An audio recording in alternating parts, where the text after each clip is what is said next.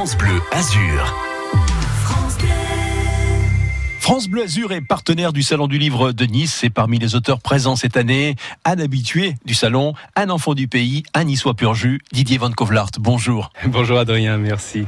Nous sommes en pleine période du Salon du Livre. C'est aussi durant cette période que se déroule votre roman. Il y a aussi, je crois, une animatrice, animateur de France Bleu qui vous interviewe dans ce livre. Absolument, c'était, enfin, le moment où se passe euh, le livre, c'était la, précédente édition qui, fait exceptionnel, se déroulait au mois de septembre. C'est vrai que j'étais en plein dans l'écriture au moment où je suis retrouvé au salon et euh, le salon a demandé à entrer dans le livre et avec tous les événements particuliers de cette année-là, les manifestants euh, qui forçaient l'entrée du salon, euh, toute cette ambiance de, contrôle sanitaire et de, et de révolte éminemment romanesque, tout ça a trouvé sa place dans mon intrigue très bien, oui. Alors le narrateur du roman vient de perdre sa maman, ça vous est arrivé, et l'une des dernières choses qu'elle vous a laissées, c'est une voiture, et cette voiture, ça va être, on peut le dire, le, le starter de l'aventure. oui, totalement. C'est une Renault Fuego, euh, ce coupé des années 80, un peu ringard dès la naissance d'ailleurs, euh, de manière très injuste. C'est une voiture que j'ai conduite personnellement et, qui avait des reprises fulgurantes dans sa version turbo-essence. Et Simone a, bichonné cette voiture pendant 30 ans, cette voiture rouge qu'elle traitait comme une Ferrari. C'était la Ferrari du pauvre. Et, lorsque le narrateur voilà, obéit aux dernières volontés de sa mère et continue à faire rouler la voiture, le problème c'est flash de radar, excès de vitesse la contravention arrive, mais la contravention est au nom de sa mère, car il n'a euh, pas encore changé la carte grise. Et elle a perdu deux points. Alors il paye la contravention, puis de nouveau avec cette vitesse, elle repère encore des points. Et là, il se dit, ma mère n'a jamais aussi mal conduit que depuis qu'elle est morte.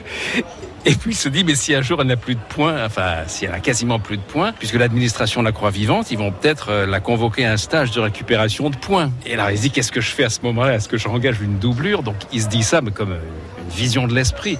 Sauf qu'il raconte ça à une auxiliaire de vie qui s'occupe de sa tante euh, dans sa maison de retraite. La personne qui entend ça, c'est Lucie Castagnol, comédienne à la retraite, qui a connu la mère et qui d'un coup va aller sonner à la porte du narrateur. Il ouvre, il a devant lui le fantôme de sa mère en chair et en os. Elle s'est habillée comme elle, elle s'est mis la perruque comme la mère. Il n'y a que les yeux qui sont pas de la bonne couleur, mais elle dit ne vous inquiétez pas, j'ai commandé des lentilles bleues. Je pense que je suis votre seule chance. Elle dit moi chance de quoi? Bah, De récupérer les points de votre mère. Elle vient offrir ses services pour un enjeu qui paraît dérisoire, mais qui pour elle, c'est le grand enjeu de sa vie, c'est le rôle de sa vie, c'est son ultime création. Cette comédienne que plus personne n'engage, qui n'existe plus, son métier, va forcer le destin pour incarner ce personnage, d'autant plus qu'elle n'a pas eu d'enfant dans la vie. Incarner une mère, ce sera son ultime création. On va s'investir plus qu'il ne faut.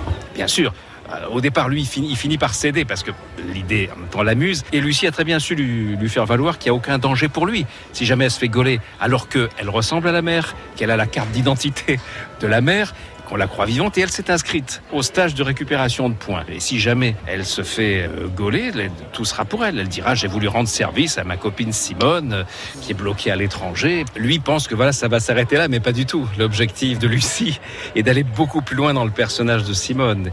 Vous excuserez ma curiosité, mais qu'est-ce qu'il y a d'autobiographique Oh, quasiment rien. Bah, si ce n'est que oui, j'ai perdu ma mère et j'ai continué un temps de, faire rouler sa voiture. Mais après, voilà, ce que je ne fais pas dans la vie, je le fais dans mes, dans mes romans. Des romans, du théâtre, de la réalisation, euh, du cinéma est-ce que vous avez des romans euh, dont l'adaptation est en cours? Oui, il y en a plusieurs, oui. Il y a La personne de confiance euh, que je vais réaliser euh, l'an prochain, sans doute. Et Jules, Jules, le retour de Jules, là, c'est pas moi qui réaliserai, mais c'est en cours d'adaptation. Puis une adaptation aux États-Unis aussi. Goût de casserole sur le feu. En attendant, on se plonge dans cette histoire délicieuse, Une vraie mère, ou presque, aux éditions Albin Michel. Et vous allez pouvoir vivre le Salon du Livre de Nice avec France Bleu Azur durant tout le week-end.